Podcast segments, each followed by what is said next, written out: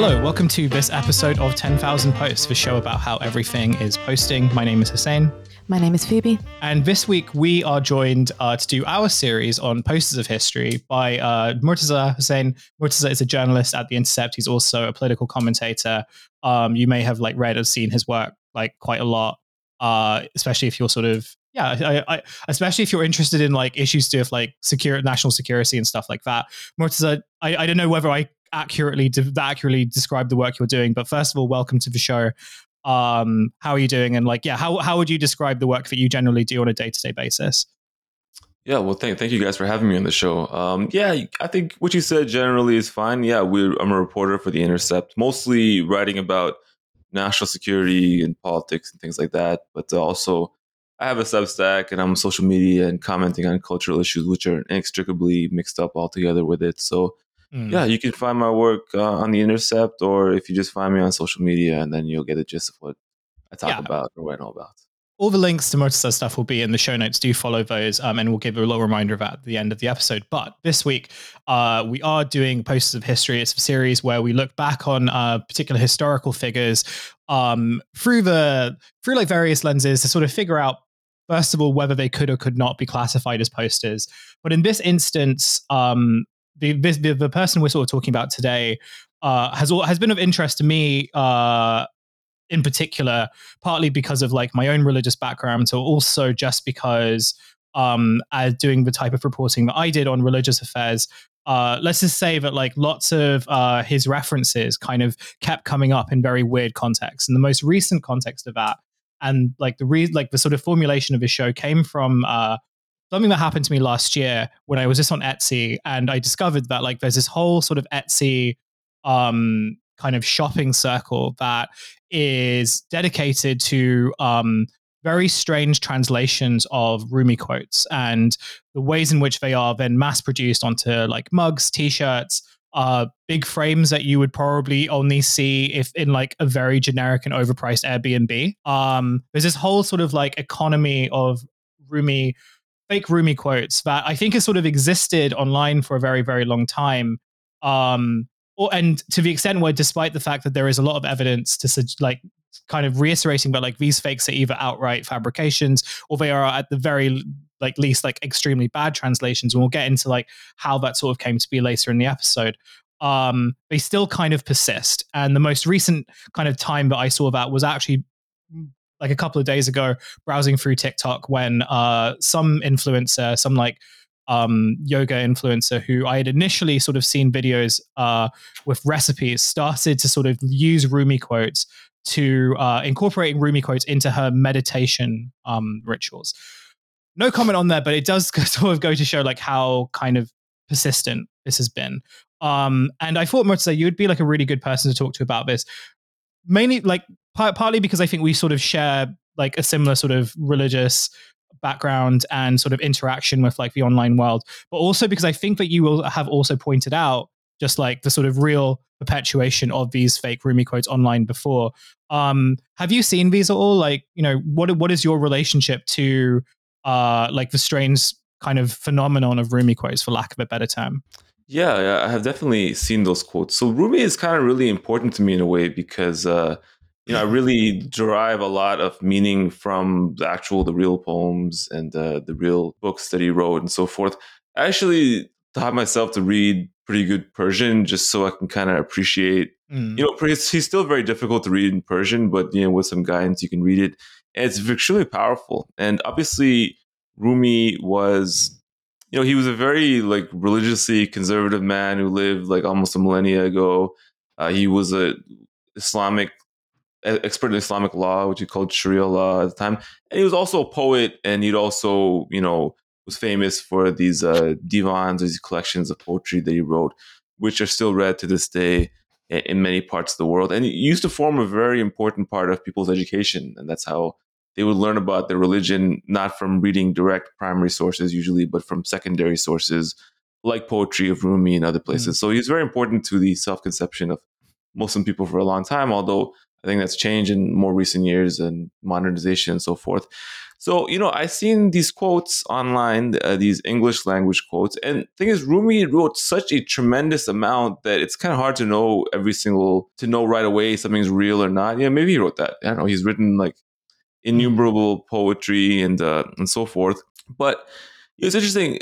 The thing with uh, Rumi's poetry is that and poetry of this type, you could say it's Sufi poetry, or for lack of a better term, it has an exoteric meaning like a apparent meaning and it should have like a inner meaning. It should have like a spiritual meaning which if you're doing the spiritual practices that the works are supposed to reference which are not explicitly written in every poem you should understand both the exoteric and the esoteric. That was kind of the whole idea behind mm. these types of poems.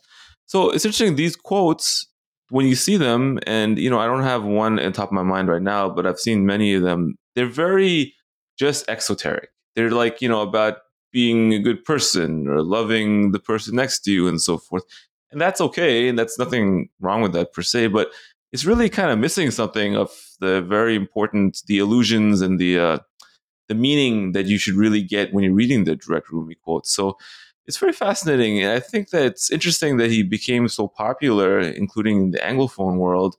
But people because actually his message is so deeply foreign and not foreign in the sense to you know people can't understand it just foreign in the sense that it's very different from the type of things which are marketable or popular today and to the average person it seems like people have to put their own twist on it and go even beyond that like really just make up their own ones and attribute it to them because you know obviously he's a very beautiful poet and evocative in, in those ways just stylistically but you know people won't seem to want that but you know, to actually understand Rumi, you have to do like a lot of work on yourself and you have to do all these practices and mm. then you can understand it.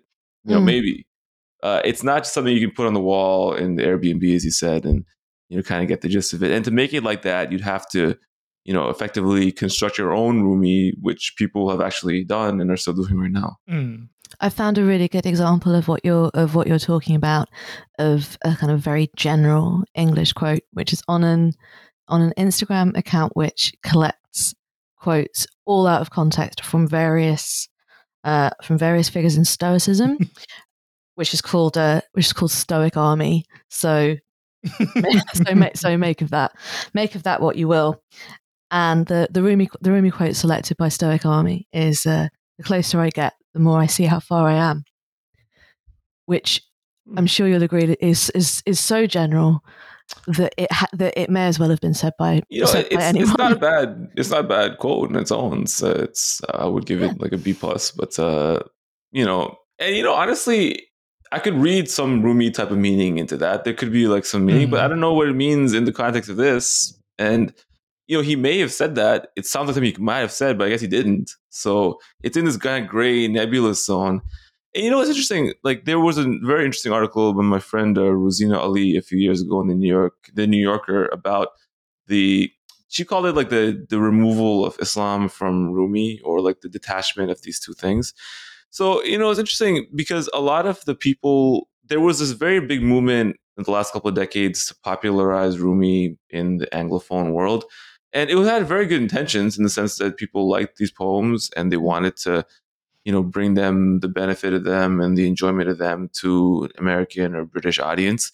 So there were these guys like Coleman Barks and others who, you know, were translating them or you know, you know, trying to create a version of them in English. And the thing is, when you read Rumi in Persian, translating it to English is not a very straightforward task because it's very different. You kind of have to give the gist of it. You have to not transliterate. You have to try to give an interpretation of it, write a new meaning, and you have to be quite a skilled poet yourself to convey the meaning in a different language, anyways, because you have to kind of make up words which don't exist or don't have correlates in English or mm. wouldn't make sense. So a lot of skill is involved in that.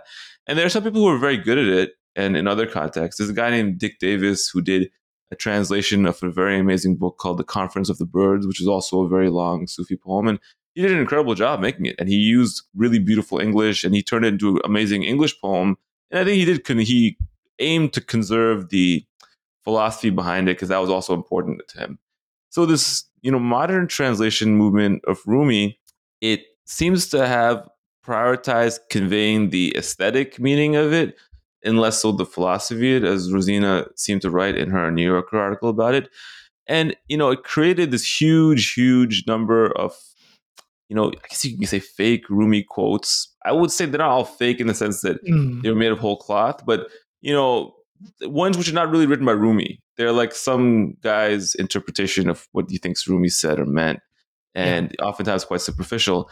And I think that's incentivized more people to make their own riffs on, you know, what Rumi may have said or may have thought. So the Stoic uh, poem, which you know, or the saying, I think it's fine. I think it was actually fine. I could derive some meaning from that. I could think so, but you know, Yeah. it's not the same as reading Rumi because you know Rumi would have not, I think, phrased it the exact same way, and he would have meant something maybe different. I don't know what the Stoic person really means exactly. Like you said, it was very vague. Phoebe could have meant Mm. many different things, uh, and you know, Rumi's poetry also can mean very different things, but it's not always that vague. Actually, it's his, his poems are sort of like if you kind of get the whole gist of where he's coming from, you of tell what he means, what he doesn't mean. That's why there's a famous, uh, you know, Rumi meme where it's you know a photo, a draw, sorry, drawing of Rumi, and the quote is, "My poems are not about your girlfriend." And you know, when you read his poems, you can tell they're actually not really about you know his, his girlfriend or his uh, significant Mm. other. They're about something else.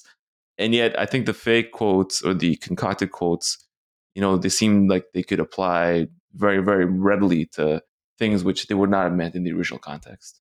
Mm. Mm. I, sup- I suppose that um, that the issue with the issue with any any account which which seeks to disseminate anything through uh, through a, a sort of image with a very kind of short associated piece of text is that is that inevit- is that inevitably there's uh, there's it's very context free. And if it's context free then in it then it can lead to this this suggestion that this that that towards a kind of universalism. And i don't think that that's necessarily like the worst thing in the world but i think if you if say say if, say if, say if you completely strip rumi of his sufism then you're absolutely missing something from from the work. Just like if you if you quote epictetus out of like out of context you quote seneca out of context without the without the specific historical and social context that they were that they were writing it. Because like if you look at the whole of the stoic army instagram account it's it's quite it's quite funny because it does collapse stoicism as a philosophy into just just, chill. Don't try not to try not to don't get stressed. Don't get stressed. And that's not re- and that's not really um that's not really a good interpretation of what stoicism was meant to be as a philosophy and and I think that that that part of that is a kind of failure of translation, and part of that is a kind of general interest in uh, particularly kind of a, a sort of a Western a Western mindset of insisting that everything is there for the extraction, everything is there for the taking, and everything is there for the yeah, but it's universal. But the but the but the context is is such a kind of vital part of it. You know, it's interesting because it is universal. and It's intended to be universal. Speaking to human beings generally, not spe- specific uh, community of people or even a specific tradition. But it's interesting. I think it ties into this concept that we have today. People really want instant gratification of different things. So, instant gratification of a Stoic quote or a Rumi quote or something. But the underlying philosophy that produced these letters and this art and so forth it was not based on instant gratification. It was based on you know tremendous self cultivation and work on yourself uh, t- on the way towards which you can start to understand the meaning of these different cultural productions and poems and so forth. So you know when you see it on a wall taken out of context, you can reflect on it and say, "Hmm, yeah, that means something. It's interesting." And it's, you can even get some meaning out of it, which could be beneficial. But the actual the the way it was designed was that okay if you undertake this very very long process of working on yourself spiritually or whatever uh, philosophically then you'll understand what these mean and your understanding of it will be like a signpost that you're going the right direction. So Mm. that was kind of the way it was. So it is accessible to anybody. Anybody could do that and you don't even have to be a particular religion to you know do these practices per se or at least to a certain point i think. But then you know, to get it, to really get it, you have to do all the other things. You have to do all the work. So I think it actually ties into a very broader theme of like a therapeutic culture in a consumer culture that all of us live in now, mm. uh, whereby we want all the riches of the world's history, which technically is all available to us because you on your phone you can read you know Shakespeare, a million different things in translation, uh, Confucius, every tradition in the world. Technically, you can read it, but we don't seem to get all the wisdom of it despite having mm. all this information. It's because I think in many cases the wisdom was not you know just there for the taking very easily. You can get it, but you have to do a lot of work. And like people often think of spirituality, to use the term, as yeah, like chilling or just like taking a breath and something like that. It actually, you know, a way of relaxing actually, but actually it was the opposite in most traditions. Mm. It's a lot of work. It's like tens of grueling work and uh, you know, develop self development, self cultivation. That was the context in which these things were created. So it's uh I don't know how to make a it's like only giving the very, very superficial sort of um yeah representation of it, whereas it mm. goes a lot deeper. Mm.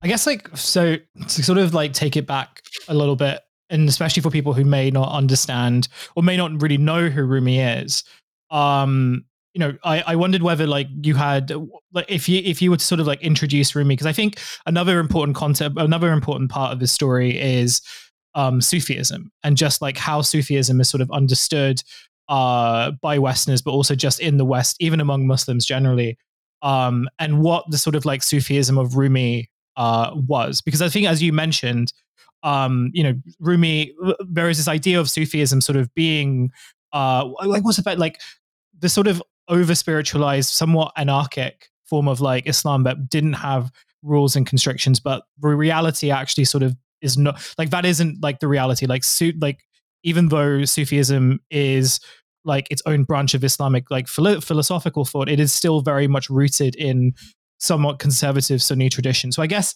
I guess like as a very simple question for people who aren't familiar with Rumi, can you sort of uh, tell us like who he was and why he is important both in terms of being a character in Sufi history, but also uh, how he's sort of become this universalized Islamic figure um, that is that again is almost sort of taken on its own sort of narratives and connotations.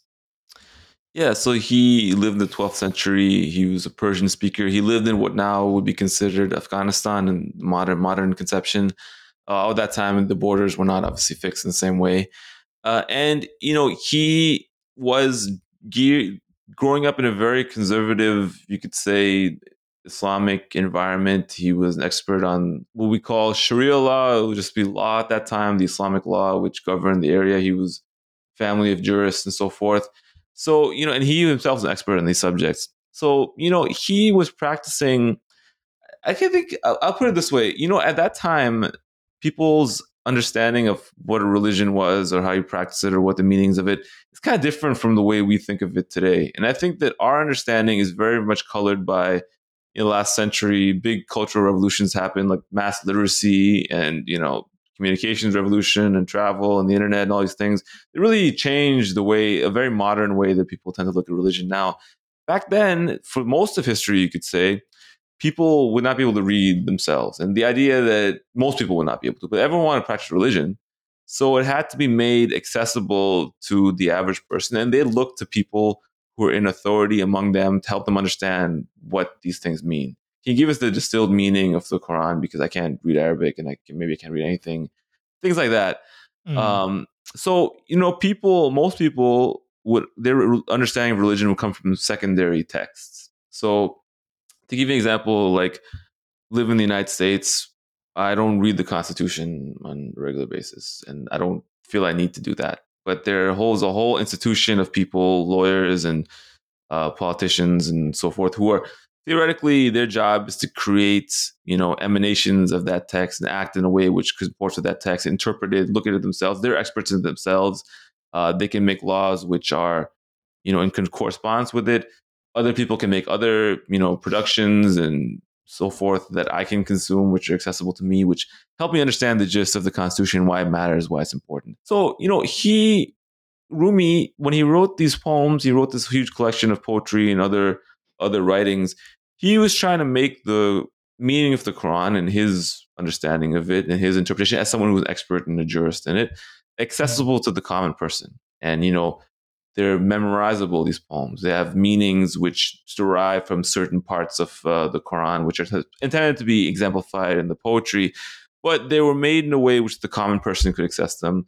And throughout most of history, that's how most people understood their religion. They actually that was a very common part of people's education was to learn the divans, the collections of poetry of Rumi and mm. you know mm. Hafiz and all these other people, Sadi, uh, who were you know most of them or many of them were experts in Islam, and then this was considered to be a religious thing. Actually, it's the most maybe the most primary understanding people get from religion. So that was kind of his role. He was doing that, and people would also call like the Rumi's divan like the, the Persian Quran or something like that. They would use that terminology because that's how deeply tied to the idea of being religious it was. Now, today, obviously, we're very different. Most people are very different. There have been all these political changes and cultural changes, and people now, you know, there's like a very Protestant attitude towards religion. Like, we don't need, for Muslims at least, you don't need someone to interpret this for me. I can read myself. Why is there someone in between here? Let me just interpret it my own way. And this is what I think it means. And then there's kind of like this huge divergence of opinion and, you know, disagreement and it's much more complicated. And I think it's hard to say if it's good or bad. It's just just very different. Uh, and I think that's a that's a situation where people don't really know what to make of this anymore. Like, what is Rumi to a lot of people now? Is he like an Iranian cultural relic or Afghan cultural relic, or is he yeah just like a you know motivating guy who told you to chill?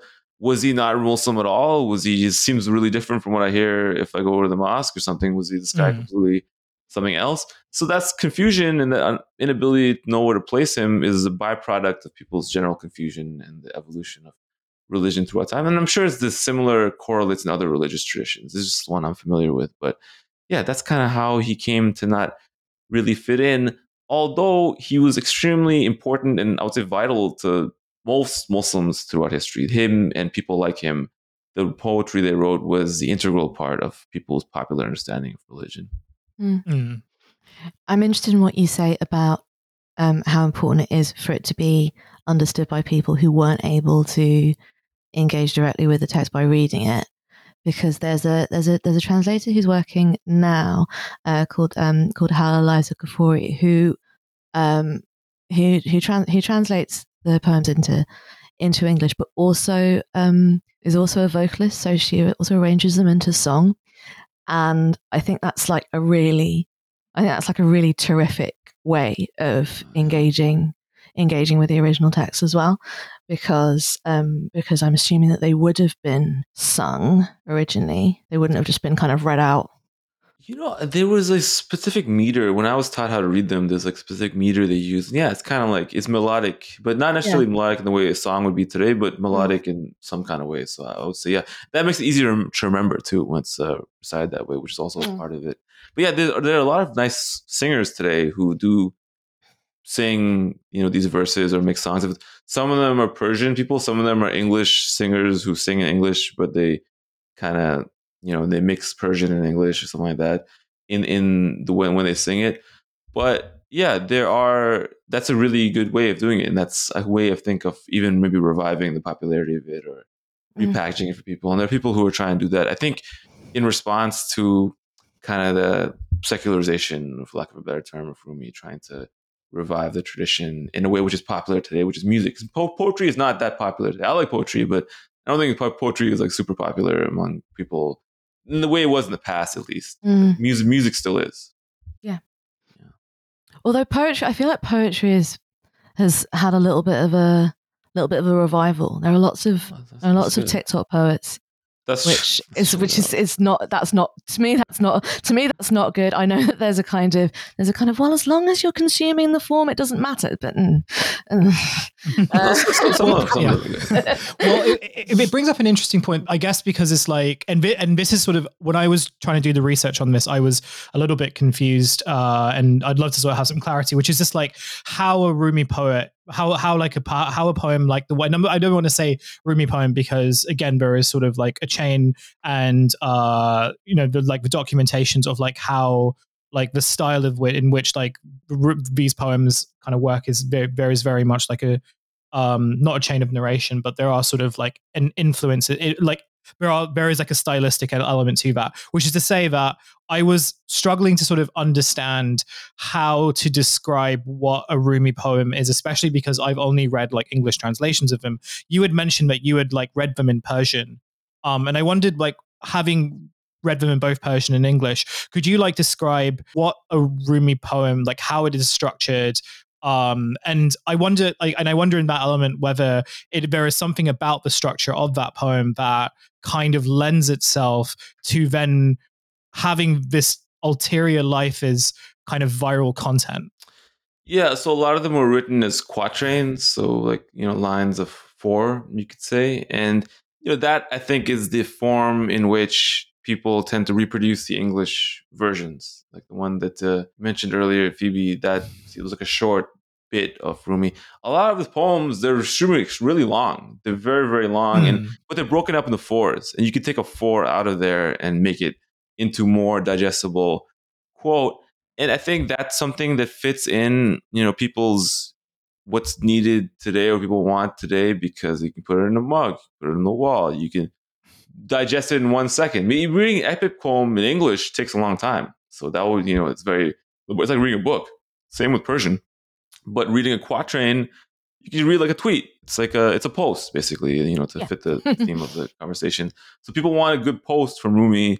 And since he wrote in quatrains, he has kind of these posts which are, you know, accessible there. You know, I wanted to bring something up too, which is a little bit different, but I think it kind of ties into the general phenomenon there is also a huge profusion of fake James Baldwin quotes. And there's like so mm. many fake James Baldwin quotes. There's one particular quote which I've seen so many places. I'm going to read it just because I think it kind of ties in the same thing.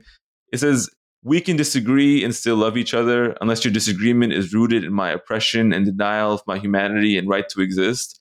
If you Google this quote, you can see this graffiti on the walls, like this merchandise you can buy with this quote. This quote was never said by James Baldwin. This quote was a tweet by a Twitter user named Son of Baldwin in 2015, but somehow got attributed to James Baldwin, even though it doesn't sound like anything he'd actually say. Really, it's, it's kind oh, of that's, that's, quote. that's perfect, isn't it? This quote is everywhere. If you Google it, you cannot see any people are holding the signs of protests with this quote. James Baldwin never said this quote, uh, but I think it fits uh, what people want James Baldwin the symbol to say and they want eh, what they feel right now. James Baldwin's a very complicated thinker and is a very sophisticated thinker. But people want the aesthetics and you know the symbolism of James Baldwin, but they want it to say what they want to say. So it's interesting because you know I think that it's kind of similar thing with Rumi because you know Rumi was very foreign, you know, in many ways. Things like some things is very universal and some are very foreign not insuperably foreign, but you'd have to do a lot of work to meet him where he was because he was a conservative religious Islamic thinker from the 12th century. It's a big, pretty big difference. And you can still grasp that, but you have to kind of, like I said, meet him on his terms a little bit. But, you know, they want the symbolism of Rumi and they want the idea, the aesthetics of the whirling dervishes or roses or whatever they associate with him but they don't want to meet him there. And then, then they give him these quotes, and then they're just very digestible. And same with James Baldwin. James Baldwin, if you want to read all his works, you have to deal with the very complex person and thoughts that he had. But if you could just kind of like make your own James Baldwin quote, then you know do that. And then, yeah, I don't I don't find it blameworthy per se. I just think it's kind of mm. funny. It's just a sense that it's a broader theme of, uh, you know, I don't know, culture is changing so rapidly and so uh, incredibly that people mm. are making their own spins on literature, and who knows how it's going to be interpreted another 50 years from now. Mm. Yeah. But I, sp- but I suppose as well is that a lot of how Rumi came into English in the first place is not is not like an entirely dissimilar process because the first uh, the, the first the first translator who was an 18th century translator called William Jones. And I think this is why uh, my initial feeling about it was that it was a kind of not not not a theft exactly, but very much a kind of outpost of colonial thought. Like you sort of show up in a country and it's like, okay, well, this can be ours too. Why not? Why not? Um, and I think that uh, that universalism and an attempt to be as resonant as possible with like kind of all pe- all so all people from all historical contexts and all backgrounds is is is is quite laudable from a kind of artistic point of view. But if you're using if you're using universalism as a as a kind of cloak for extractivism. I think that's like I think that's like a little bit. I think that's a little bit of a di- like a different thing. And uh, this translator, his name is William Jones, was a uh, was a was it was a jurist, and he was and he was posted in and he was posted in Kolkata, and his and his understanding of the language wasn't quite good enough to really to really write a good um, to really write a good account of what he was of what he was reading. Like he was able to kind of translate the words, but bringing it into English had a kind of had like not a dissimilar process of what do I want it to say? Okay, so this is what it says, and I think that that's a sort of what is behind what is behind the kind of the the kind of the coming up with the fake quotes. Like the the text doesn't say what you want it to, so you just so you you make up you make up a different one. You make up a different one in your head who has nothing to do who has nothing to do with the text, who has much more to do with your personal conception of the figure. And I think I think Baldwin's a really good example of this. But it's not it's not just Baldwin, it's all famous or well known people have these false quotes rapidly uh, misattributed to them. Uh, the the one that I'm that I'm that I'm thinking of is the uh, if you don't if you can't handle me at my worst, you don't deserve me at my best. Allegedly by Marilyn Monroe, not by Marilyn Monroe at all. It's uh it's Lady Gaga who said that, and which I th- which is beautiful. Yeah, well, at least I guess it was another another celebrity, but not exactly the same. No. Yeah, it's interesting. You know, there was a, a couple years ago. It was very funny. Uh, Ivanka Trump shared a Rumi quote on social media, mm. and the quote was, "Out behind feelings of, uh, out behind ideas of wrongdoing and right doing, there's a field. You can meet me there." It's very commonly yeah. quote Rumi quote. It's actually not what the quote says. It actually is sort of like a riff on a real quote, but the actual quote says, "Out behind feelings of uh, ideas of I think Islam and kufr, which is disbelief in Islam. There's a a place and you can meet me.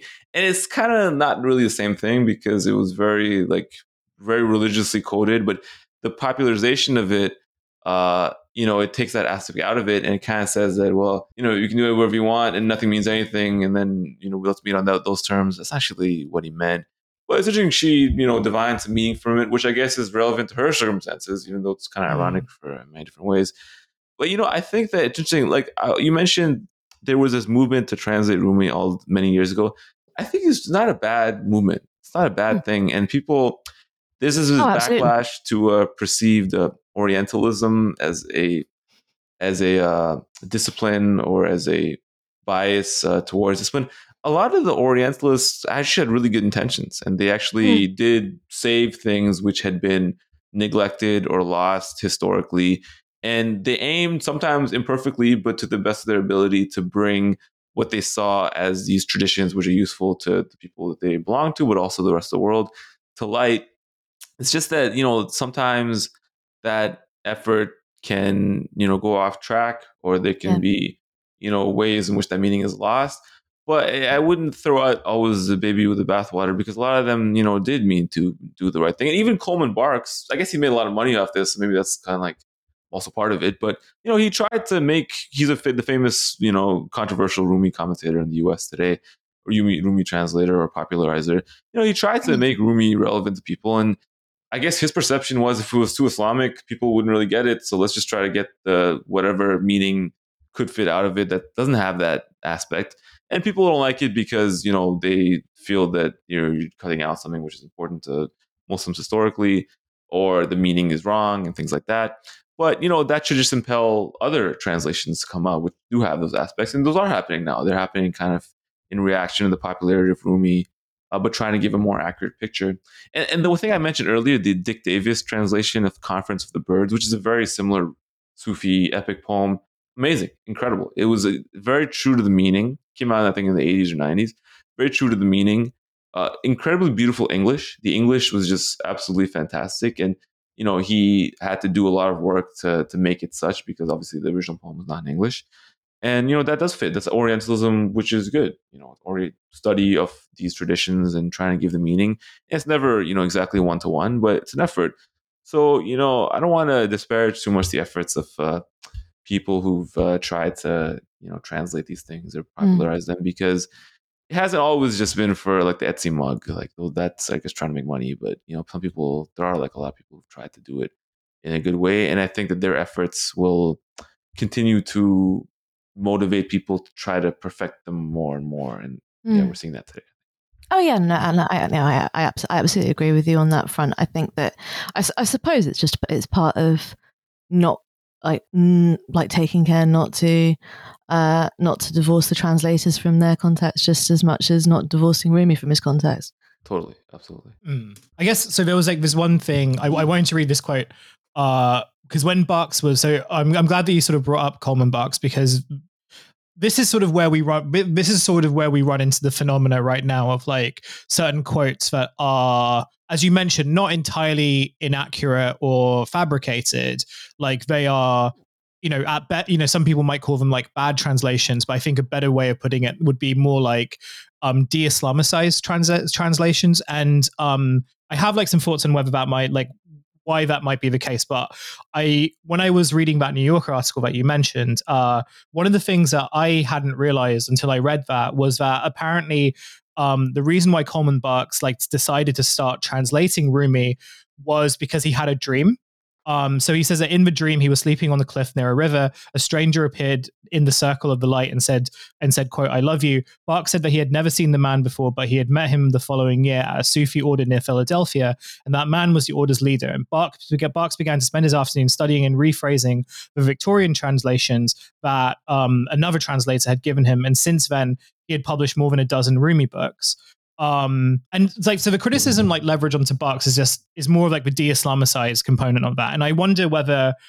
that whether there's like a sort of in, as, as you kind of su- suggest the conflict is that there are some people who sort of say that that's the intention behind it i.e to kind of make rumi commercial to make him successful in america requires um rumi to like kind of be taken away from the Islamic context of what the Masnavi and the other sort of and his other poems are um, into this sort of like more universalist figure where these kind of quotes removed from Islam can kind of then appeal to everything and anyone in any situation and thus making it the perfect kind of content fodder.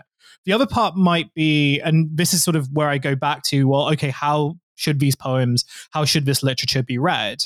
Um, because it's not to sort of say that like it's just sort of um, Islamic poetry that has kind of the Islam, you know, that is kind of like extracted and can be decontextualized. Like Quran quotes are used for those reasons all the time, right? Like Hadith quotes are used all the, you know, in, in that way all the time. It's like the, and the criticism leveraged onto people who do that is that like, well, you've stripped it of context and you've stripped it of um, its actual sort of intentional meaning. And I wondered whether you could talk a bit about, or whether you could, uh, whether you could sort of expand more partly on just like, well, okay, how should these poems how how were these poems like to be read. Because as you mentioned like the Masnavi which currently at least like there are translations that go into like five or six books but these are very long poems. And are they supposed to be read in like in a very in a particular way? Or is the idea that like parts of these poems can be extracted and then sort of reflected upon um can be sort of recited in and of themselves? Is that sort of a kind of normal approach. I, I don't know. Does that does that make any sense? I guess it's sort of like at what point does it become decontextualization, and at what point is it is this just like no? These are writings that are supposed to sort of speak to the human spirit, like like we are supposed to sort of ignite a human spirit. Um, and like the reason why they are so popular is because there is some sort of like humanistic message in that. Yeah, you know, I think that they can be enjoyed on multiple levels because they're very, you know, aesthetically pleasing, even in the original Persian, especially, uh, and and also in English and sometimes too. Uh, so you know, there are like Iranian singers, for instance, who just sing in they sing Rumi poems, and you know, they set this music. Uh, Muhammad Shajarian was a very famous popularizer of Rumi in the modern context, just one of many who would sing Rumi poems.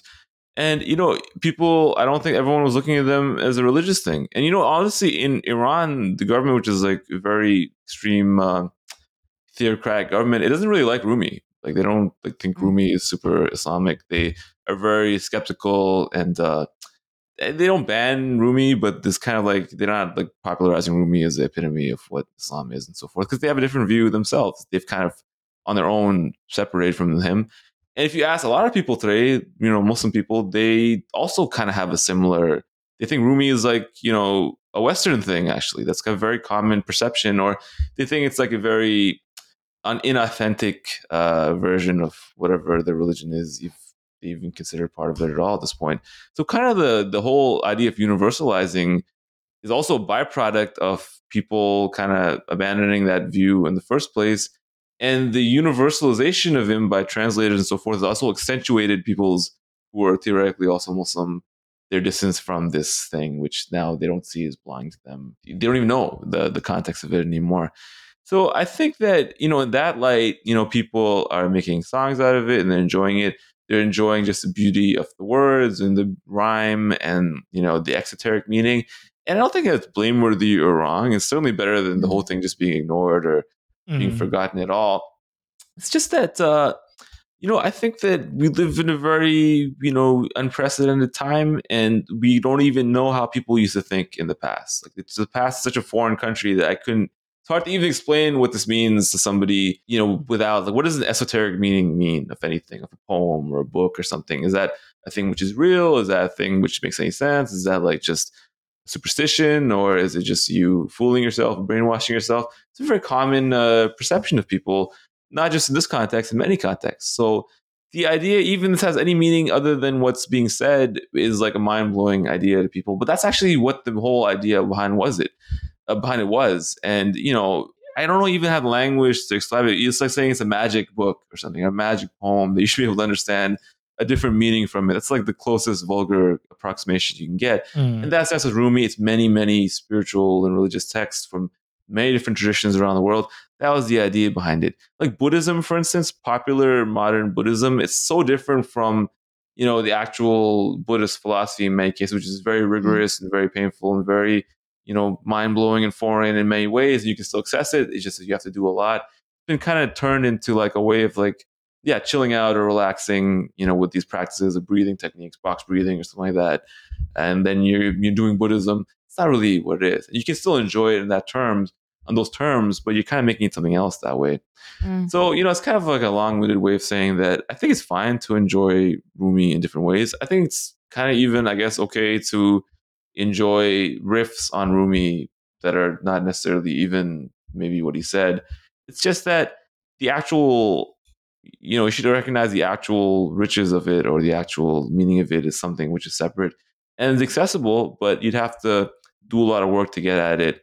And I think when you recognize that, you see that there's a lot of things that all of us don't really know about the world, mm. and you know, our understanding is really quite superficial. And it's kind of like, uh, mm you know, you want to go to the like a buffet with international food, but then it's all you know Americanized or Britishized, and mm. you know mm. it's palatable for that reason. And you can, yeah, well, I have Chinese food and I have Arab food and stuff, but it's all kind of like you know cooked the same way.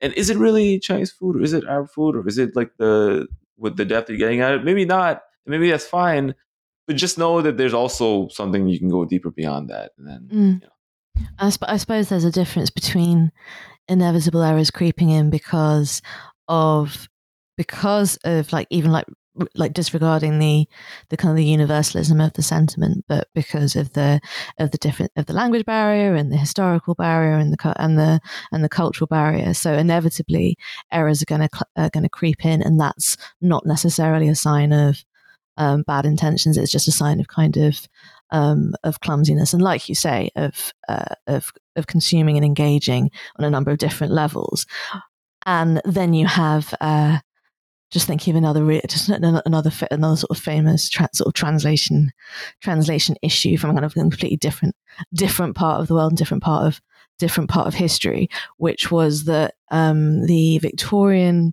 uh, translations of Sappho deliberately took out all romantic and sexual references to Sappho's sexuality and recast Sappho as a as a school teacher which is which is quite which is quite interesting like it's in, in its own right. Like the study of translating sappho is like as interesting as like studying sappho.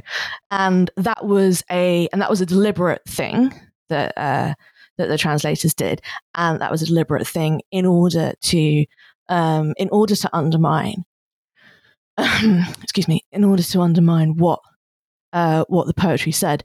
But that to me feels quite different from well, this isn't quite what is what is meant by the text because of uh, a, a, sort of a con- a, either a contextual or a kind of language, uh, sort of language misunderstanding. That's that's really interesting, and you know when it's done specifically to shape people's views in the present day, then it could be something which. Uh, pernicious but could be problematic or could be troubling but yeah that's it's it's interesting because obviously you know if you look at uh, a lot of rumi poetry it seems to have sexual allusions to it too. Mm. And it could be interpreted that way and often is uh, in a contemporary way. But you know it's just that there's a couple things like people's understandings of what their, their mores were very different at the time it was written that's one thing.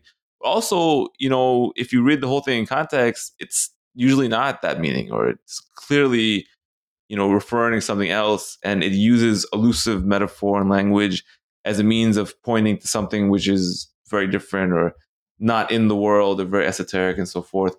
Uh, but it's that stuff which makes people uncomfortable. If they're conservative, uh, according to our terms today, they will like balk at this or they'll think it's something weird about it. Mm. Or if they're very liberal, they may like it because they think it's meaning something else, what it means anyways.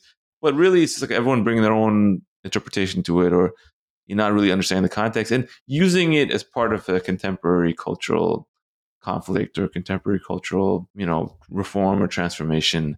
So that's interesting. Is this things which, uh, you know, sometimes they're just removed or they're just clipped or changed so that mm. they can be meaningful in the context that people need it in different ways today? Yeah. And then, and then if they couldn't, if there was a, if there was a bit which was which was basically impossible to uh, to reinterpret in any way other than sexual, they would just not translate that bit into English, but instead they translate that bit into Latin instead, which is quite, which is a, a, again quite a, quite a fun. So if you come across like a kind of uh, nineteenth uh, century tra- Sappho translation, you'll just get these like little bits of Latin in the middle. and then you're like, oh, so there's another thing I've got to go and mm. I've got, I've got, I've got, I've got to go and look up. Uh, the, but that, but that, but that is interesting as well in terms of, in terms of kind of interpretation according to your personal, uh, personal mores, your personal politics. I mean, obviously the the Victorian Sappho was very much a kind of society wide, like well, it says here that she's in love with this woman. So no, no, no, that can't no, no, no, no, no, that can't be right. What she means is she is a teacher and that woman is her student. So she loves her like she's proud of her for being good school yeah no that's what it says definitely mm-hmm. definitely that's what definitely that's what that's what it means um but i know there's a but but Sappho's like an interesting example because there's sort of there's there's there's there's no way there's no way around it. Like it it's it she may as well write I fancy girls. This is what I I that's that's me. That's what I'm that's what I'm up to. But I know that there is a I know that there is a controversy around uh Rumi and his um, and his friendship with uh, with Shams the dervish, which uh, which started in Rumi's like mid to late thirties. I think it was like he was like he was an established scholar by the time by the time they met, and I and I I listened to um, to an episode. I think it was an episode of In Our Time about about this, and two of the and two of the Rumi scholars didn't quite come to blows, but they definitely like had a row. Like one of them said, "No, no, no, no, no, no, no, no. You're placing you're placing your own social lens on top on top of this. This was not a romantic relationship. This was not a sexual relationship. This was a this was a mystical friendship and you are pretending that it's something that it wasn't because you want it to be and the other person is going no this is definitely a romantic friendship it can be both there's no reason why it can't be both so so there is so there so there is a kind of uh, a sort of difficulty of, inter- of interpretation, which isn't just about a misunderstanding, and it can be something which could be different things to different people. Yeah, that's a really one of the most interesting parts is friendship with the yeah. Shams Tabrizi. That's also why a lot of people, like in Iran, where he originates, is so popular. They're the government, for instance, they're kind of like suspicious of it, or they don't know there's disputes about this. I think that it's interesting because you know the main issue, like I mentioned earlier, mores were so different back then. Like, you know, guys don't have friends like that anymore, like just mm-hmm. friends. It's not really a thing that, you know, that male relationships do not mirror that kind of pattern. And if anyone did have such elusive, such a intimate relationship with a friend who's of the same gender or sex, and is a guy today and writing poetry about them, you would that's the natural thing to assume they're in a relationship. That's kind of mm. what you think. And there's not really the concept of it today. And back time back then, you know, there was, you know, we don't have the documentary or correspondent evidence to say one way or another because it's just not uh, information that we'd have. But, you know, traditionally it was not viewed that way with people reading it. They would view it as normal that, you know, two guys could have a friendship like this and really be into each other but it would be on a different, not a platonic level, you could say. That mm was not a idea which was out of the ordinary or shocking for you know many many centuries of people reading Rumi. But now, given that our mores are very different and norms are very different, it's almost hard to imagine for many people that that wasn't what was going on. It's just a super different thing. And again, we just don't know. We can't say one way or another uh, because you know no one there was no indication left one way or another about that subject. But you know, it's interesting. Like everything, a text changes so much based on the reader, and we change so much every generation that inevitably the text meaning will change, and mm. that's why text really not static in that way. Mm. And you know, Rumi is no different, and uh, mm. yeah, I think that's a kind of reflection of that. I'm conscious about I, am conscious that we're almost at the like towards the end of the episode. But one thing I did want to ask, almost to sort of take it to like posting now, because I think as I mentioned at the intro, like one of the things uh, I noticed while like during the very limited time I spend on TikTok uh, is that like the Rumi quotes have now sort of translated over there. Well, they've sort of like re- they've sort of reached that point. Um, and yeah, I was I was sort of curious as as you sort of mentioned that you know you know the ways in which like this text is interpreted and the way that this text is understood will kind of is sort of always going to constantly go through changes. And that's not necessarily a bad thing. Um or it is it is just sort of like the way that things are. And it, like rumi uh, is certainly not like the only kind of poet for whom like this will happen to or this has happened to. But i did wonder whether you had any thoughts about how it sort of translates across like you know uh, how it translates across these types of like online platforms. Um, you know, so like obviously we sort of talked, we've talked a little bit about how the kind of you know embellished or sort of uh, simplified quotes make for quite you know it, it, it, can sort of you can make merchandise like pretty quickly with them. The whole like you know the drop shipping elements the sort of made to purchase things have made that um, process even faster um, but i wondered whether you had any thoughts about like as these quotes sort of make it through to other platforms like is this going to like it, do you do you think that this sort of causes i don't i don't know if problems is the right word but um if the if the sort of conflict is between people who or the issues that people have with these kind of embellished quotes is the fact that Rumi is sort of being decontextualized or sort of like de is like de-Islamized um, in order to sort of like create a character that may have may or may not have like historically existed is this sort of translation onto TikTok and these kind of much faster social platforms kind of accelerating that? Or like do you kind of see that there will still be this conflict for uh, i don't know like trying to assert like the the authentic rumi? And then the second part of that question would then be like is it is there even like a point to sort of fighting for that sort of sense of authenticity or is it just the case that like you know that type of rumi or the, the sort of simplified Rumi will always kind of exist and has to sort of be understood in those or like in contemporary terms. You know, I think that the kind of elephant in the room too is that there's all this controversy about the you know de-Islamization of Rumi and the decontextualization of Rumi. A lot of it is because like the Muslim uh, communities around the world they kind of abandoned. Yeah, they, they kind of like if it was being read in mosque and taught that way, there wouldn't be any really dispute and people could understand that way. But they stopped doing that. And in light of that, other people have had to pick it up and try to make it meaningful in a way which fits to them, you know, either the spiritual meaning or the philosophical meaning, or just, you know, to make wall art and stuff like that, just to make money and so forth. And, you know, that's kind of like the context of it. So is it better that it's completely kept in that way as opposed to being lost to oblivion entirely as it may otherwise have been, you know, maybe it is. Um, and I think maybe there's some like you know effort to reclaim or to rediscover this tradition now, but it's an effort which is equally being done by people who are non-Muslim and Westerners or, or Muslim and so forth. They're kind of like both coming at Rumi in almost equally alien ways now at this point because of uh, you know the the change that that kind of change. So I, I think that you know it's easy to be upset about it, and it is kind of sometimes a little bit annoying. I think that it's not bad in any way, and it's just part of the way that you know culture is changing being uh, repackaged or rediscovered. And the internet is a huge part of that too, because you know people's way of thinking and thoughts have moved to like a post posting kind of like format, and you know they want the posts which fit, and the quatrains of Rumi fit posts really well.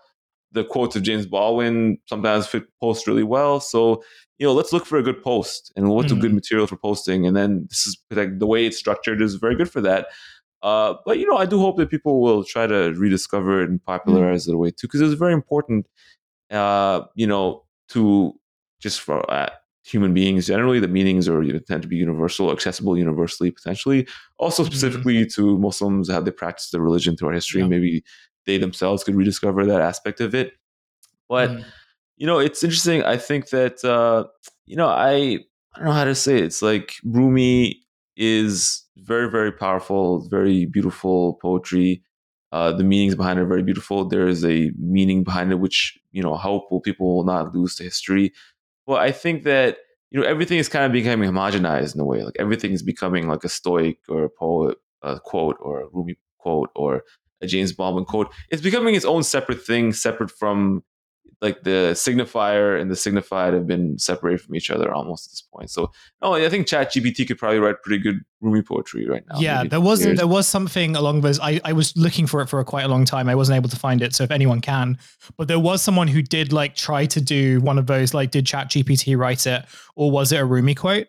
Um, mm. which I mm. thought was very funny. Although I think about it now, I'm just like, well, they were also just like kind of using English translations of those quotes. So like, mm. it's not, it's not, it's not quite, it's not quite there. But you know, I, I appreciated the effort. The other part I wanted to pick up on though was actually it's a very, very good point in terms of like, um, what we sort of, you know, how we sort of like view poet, like, or how poet, some poetry is sort of seen um, and like this sort of idea of like the signifier. And in terms of like, you know, from my own sort of experience as like a Muslim, um, one of the things I have sort of noticed whenever I've gone to mosque and stuff is that there is this kind of effort to try and make historical figures, you know, in my case being like, you know, in Shia Islam, like, you know, the, you know, the Caliph Ali and like the sort of imamate that comes after that, trying to make them relatable. Um, you know and so like the stories that like you know is are told even though these are not it's not quite the same thing they will try and kind of like um, in in the sort of pursuit of trying to make these characters relatable for like a younger generation, um, you know, they will sort of dehistoricize like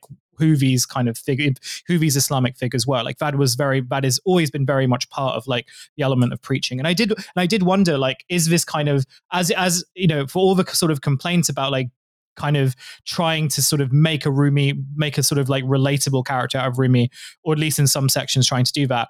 Is it really that different to how some kind of, you know, how, like, what else is being done to like Islamic characters or Islamic figures uh, among people in like our communities? I know I wasn't really sure what the answer was, but I thought it was like an interesting thing to sort of reflect on in terms of like as time yeah. kind of progresses, how do you make these kind of figures?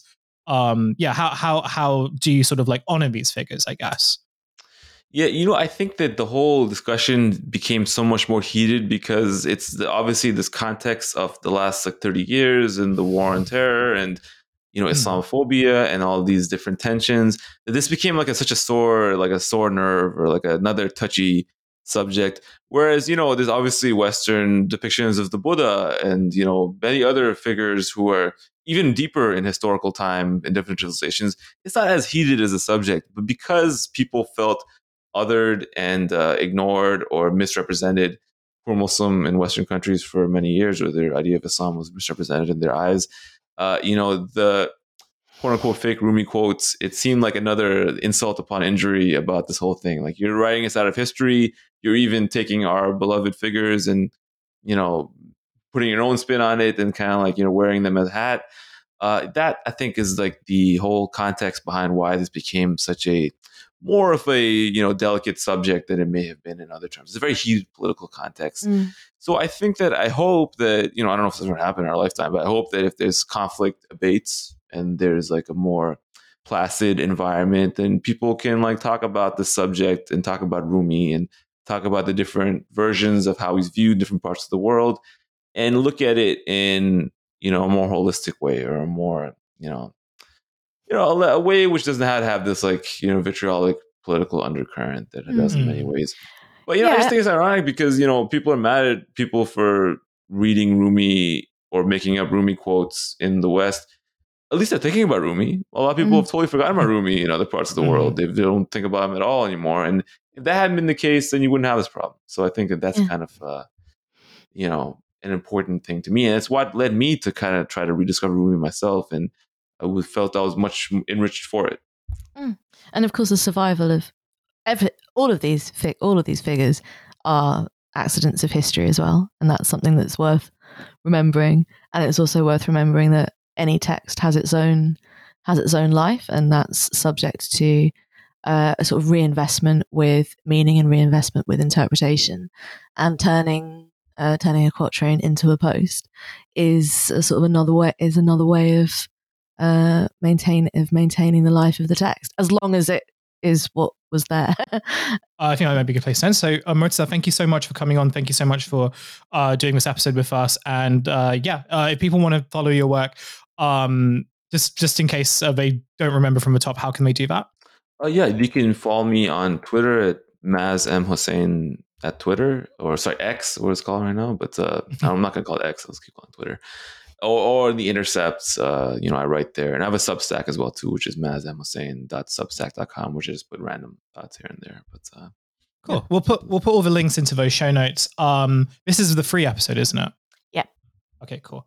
Uh, thank you for listening to this episode of Ten Thousand Posts. We really appreciate your time listening to it. If you want to listen to more episodes, you can find us on Patreon, patreon.com forward slash 10k post podcast. Five bucks a month. Lots of bon- really good bonus content. Also helps us to keep running the show and helps us to stay editorially independent, which are things that we uh, very much value. Uh, so yeah, please do consider supporting us if you can do that. Um, and then uh, I think, as always, just bear like we will have links to medical aid for Palestinians in the show notes as well. Um, but beyond that, if you can show up to a protest, go please do that. That's really important. Um, I think they're still happening every weekend. Uh, but yeah, like whatever you can in terms of like raising awareness and uh, you know just yeah just keep keep on uh, showing up to protest if like you aren't doing so already. Um, and then the final thing, this show is produced by Devon. Follow them at Devon underscore on Earth. Listen to their podcast, which is called Kill James Bond. Um, not final thing, Phoebe. Do you have any plugs? Sorry about that. um, yeah, yeah, no, sure. Uh, you can listen, uh, uh, as you presumably know, you can listen to me and Milo's Seinfeld podcast over at Masters of Our Domain. You can subscribe to my Substack. Um, is there anything else that I've got going on at the moment? No, no, I don't think there is. No. Well, if there is, we can add them to the show notes after we after we do no, this. there, there So- was, there was something, but it's com- it's completely Okay, well, gone. when we remember, we'll put that we'll put that in the show notes. Um, and yeah, until next time, we'll catch you later. Bye. Bye.